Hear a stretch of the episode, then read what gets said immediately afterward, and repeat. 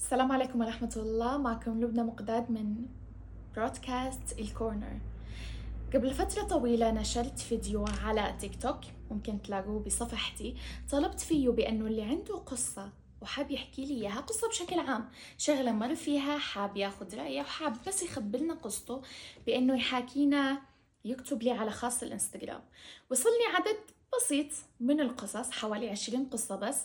اخترت منها القصص اللي تستحق بأن نعرضها ونشوف رأيكم فيها وأنا رح أطرح رأي بسيط فيها.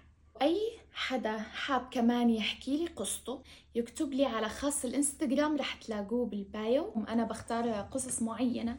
زائد على فكرة بغض النظر أي لهجة توصلني فيها القصة. أنا دائما بحكيها بلهجتي أنا لأنه ما بدي يتحول الموضوع لأي عنصرية لأنه هاي المواقف بتصير ببلد معين مع ناس معينين هاي الأشياء أنا ما بدي يكون في أي عنصرية بحسابي. لهيك حابة أنوه بأنه لهجتي أنا وطريقة كلامي للقصة وتعبيري عن القصة يعني إذا بتلاحظوا على فكرة أنا بنقل القصة مرة أخرى على الملاحظات فقط لحتى أغير اللهجة. أنا ما بغير أبدا محتوى. القصة بس بغير لهجتها دائما.